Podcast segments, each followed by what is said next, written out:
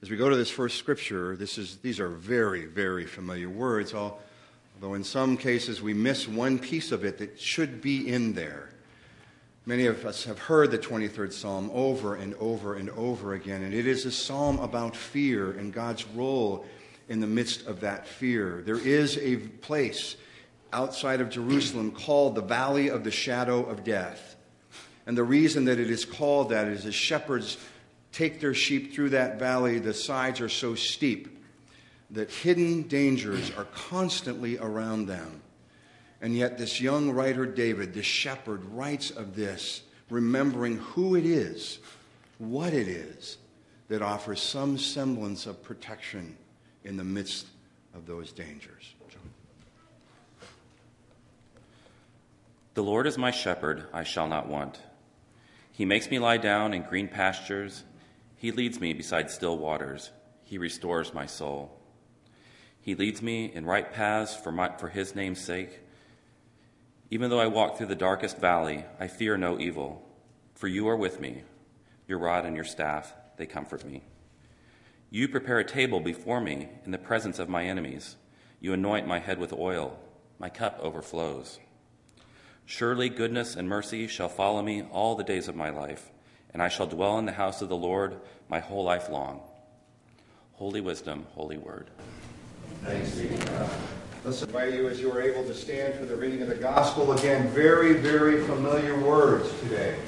The story of those in the boat that day and what happened with them in the midst of a storm. And when he got into the boat, his disciples followed him. A windstorm arose on the sea, so great that the boat was being swamped by the waves, but he was asleep. And they went and woke him up, saying, Lord, save us, we are perishing. And he said to them, Why are you afraid, you of little faith? Then he got up and rebuked the winds and the sea, and there was a dead calm. They were amazed, saying, What sort of man is this that even the winds and the sea obey him? This is God's word. Thanks be to God. Uh, some of you asked about the book that I uh, quoted in my article last week online in the, in the newsletter. This is the book by Max Lucado called Fearless. Uh, it's a, a, profound book, and I, you know, I'm not a huge fan of Max, but I found some real interesting truths in here, particularly as we come to terms with fear. If you want to borrow this, feel free uh, at any time. Just let me know uh, if you take it it's been an interesting week, has it not, that we've, we've seen so much in the news about things that have happened that just kind of take our breath away. And I, I, I want to go back for just a minute before relating some of those things and just tell you again, to admit to you that for me, as not just as a pastor, but as a, a human being, I've been struggling with something for years, probably 25 years or more, and, and it has more to do with health and just taking good care of myself. And, and so, one of the things that I've committed to this Lent, and I'll go a little bit more in detail on that in just a few minutes, is to make this 40 days plus the Sundays a time of health renewal. To look overall at, at all that. And you're getting to know me well enough to know that when I talk about that, the way that I'm going to do that is by reading first. I am a bookaholic. My name is Brad, and I am a bookaholic. Go ahead. Thank you. Um, two books that I have now picked up, both of which have had already a profound influence on, on kind of life at this point.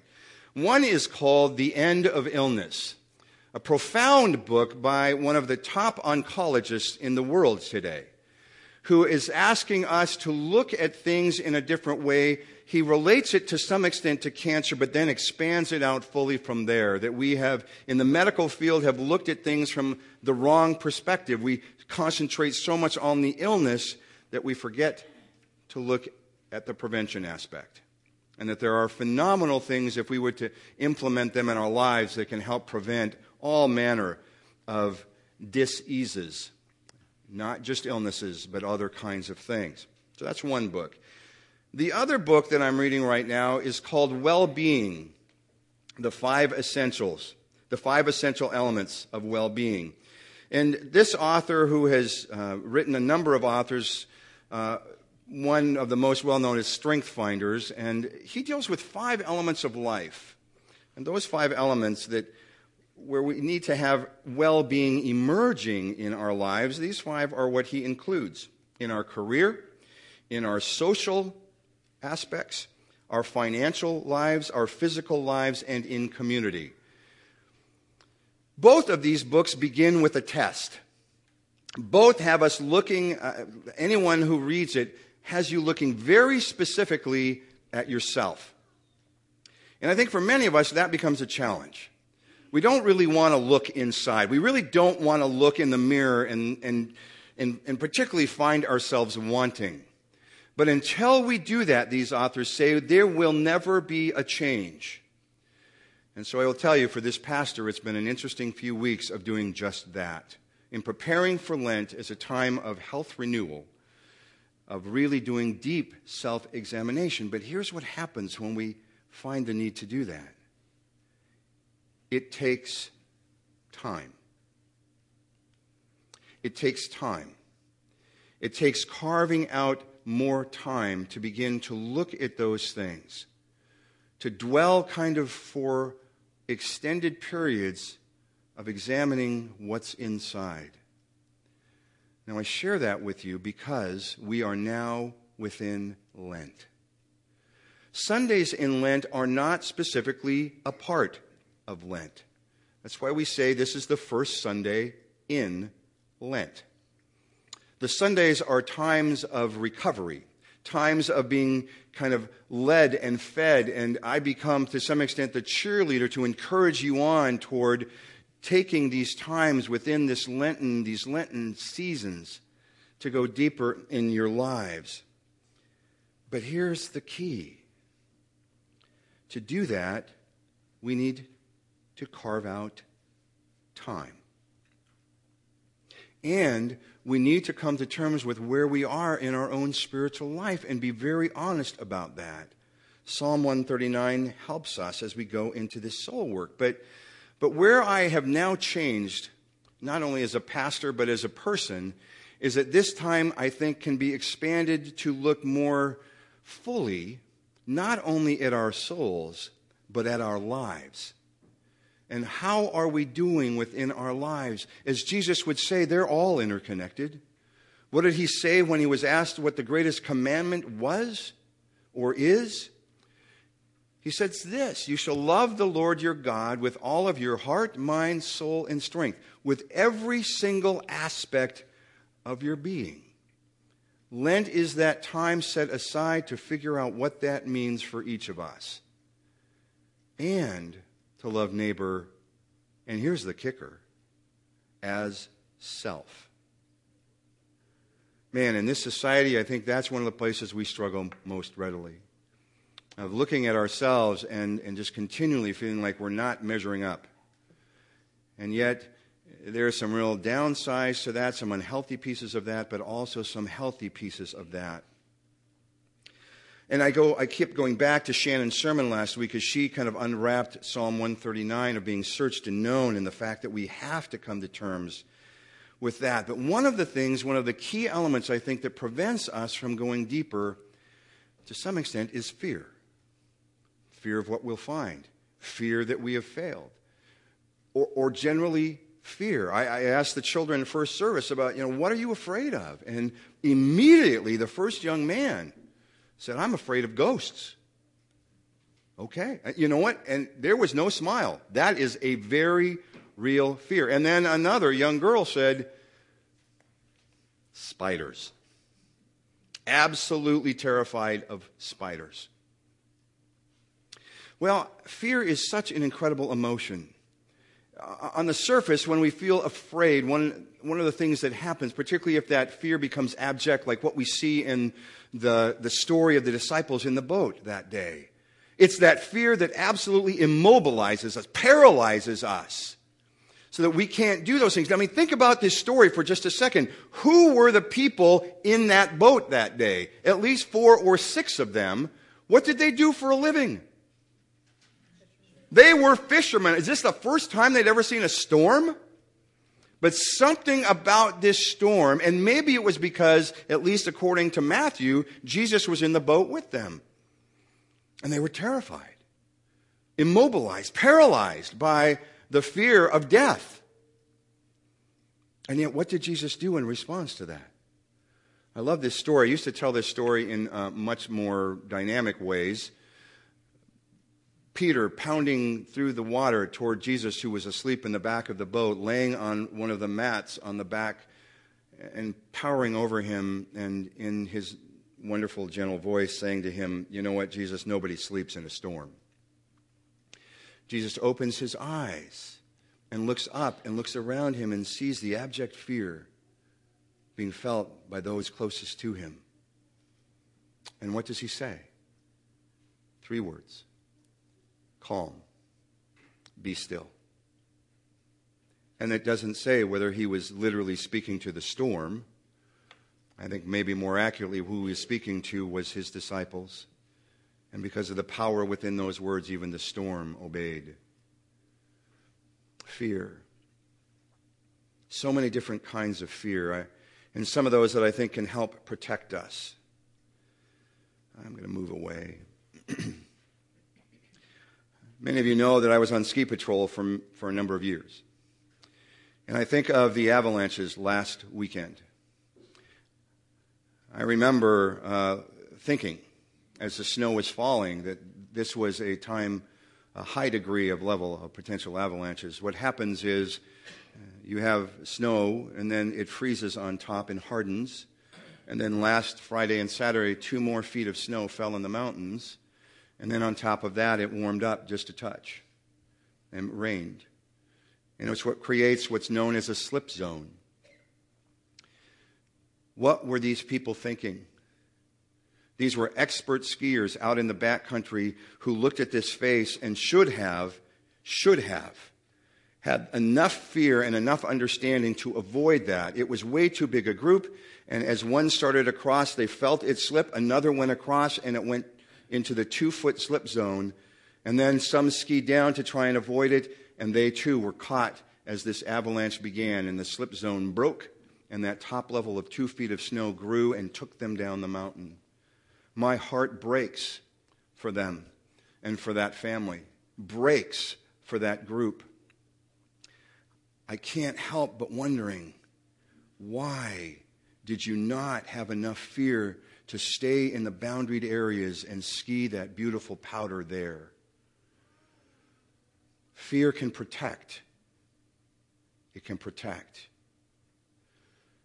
I can't help, as you can tell, this, this accidental shooting in Bremerton of a child in that place where they're supposed to feel almost the safest place in their lives, where at the end of the day, suddenly a sound goes off in this classroom, and suddenly a, a young third grade girl slumps over on her desk.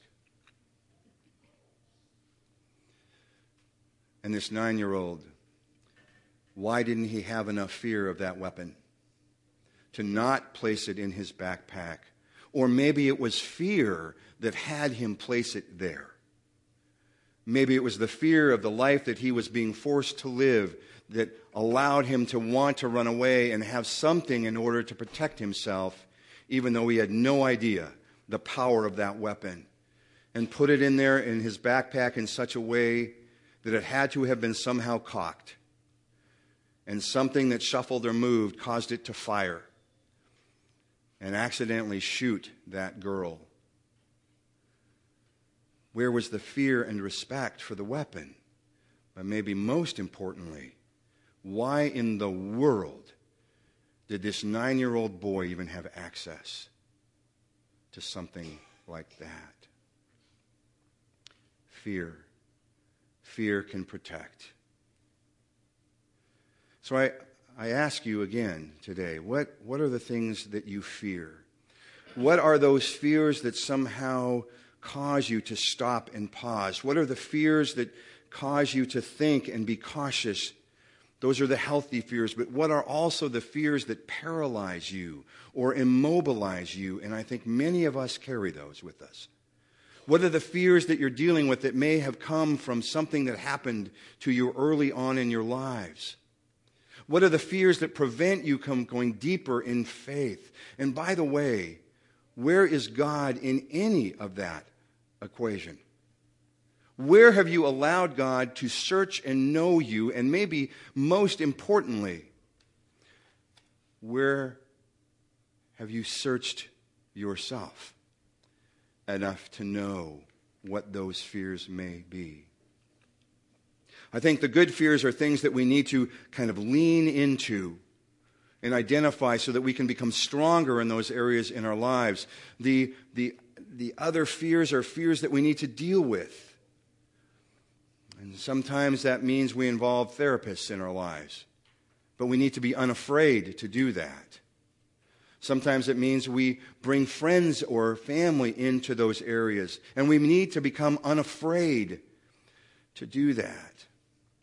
And so, part of the challenge as we enter into this time of Lent is I want to encourage you to identify those fears in your life. Maybe this is the first step toward a deeper understanding of God in you. Let me close with this. Last Wednesday, right here, about 35 of us gathered for the Ash Wednesday service.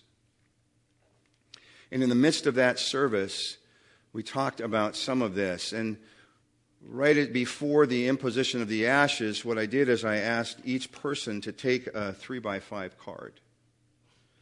And on one side of that three by five card, to write those things that separate you from God. Now, the reason that we do Ash Wednesday and what, what makes Ash Wednesday Ash Wednesday is pastor will take the palms from last year palms that are now dry, palms that you waved at Aldersgate during Palm Sunday last year. Palm Sunday, that Sunday that is so full of hope as Jesus rides that donkey into Jerusalem. But then he's killed. But then comes the hope of resurrection, that hope of new life and starting over again with a new, invigorating courage to take on the things of life. But what happens invariably is the year goes by. And it goes by way too fast. And those things that we hope for, the things that we wanted to do to deepen our own faith, don't happen. And so we come to Ash Wednesday, and what I did is burn the palms and then added to them anointing oil that has frankincense in it. And this is what's created out of that this sludge like material. And the sludge like material is there as we come forward on Ash Wednesday to remind us that there are places in our lives that, have, that we failed.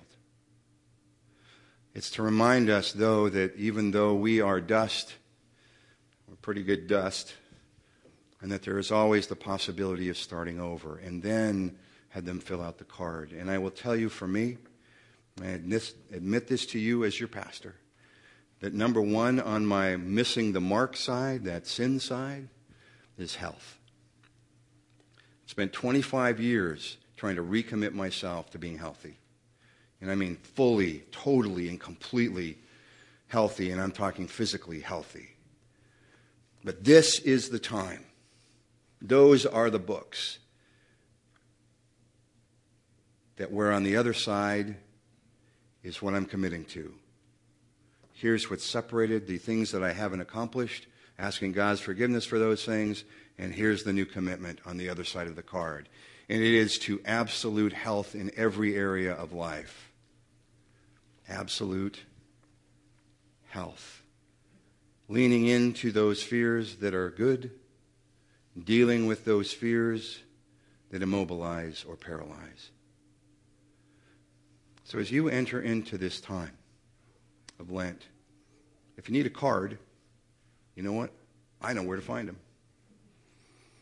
If you want to do this, take it on. The other thing that I closed with before people came forward to have ashes imposed was to think and pray about how they were going to do this. To remember, remember that we have to include God in this. in order to really, truly succeed in deeper ways. That's where I failed. Not this year. Not this year. People came forward and ashes were imposed. A sign of the cross placed there as that reminder. Where do you need that imposition to occur? Where are you going to create time? Where are you going to create space so that you can go deeper? Final thought. What will allow us to succeed at overcoming fear is contained, at least partially, in this room. God is everywhere. What I'm talking about is to have you look around and see the people who are around you who can hold you up, lift you up, and encourage you who can surround you in the midst of that fear, whatever it may be, and allow you to go deeper, to allow you to be loved in ways that maybe you haven't experienced before. I tell you again, you are an amazing bunch. An amazing bunch. But here's the rub. To do that, to truly do that, we need to trust each other enough to share. We need to trust each other enough to share our fears with each other. I encourage you to do that with at least one person sometime during Lent and allow them to pray for you. Will you pray with me right now?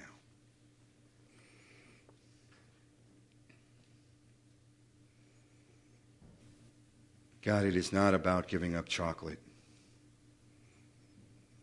unless somehow that will create deeper levels of understanding of our faith. It may be about giving up a television show and spending that time in self reflection or dwelling in your presence, or spending that time in Scripture and reading about how we might understand you more clearly, or spending that time in prayer, not only for ourselves, but for others who are in need of prayer, and there are many right now.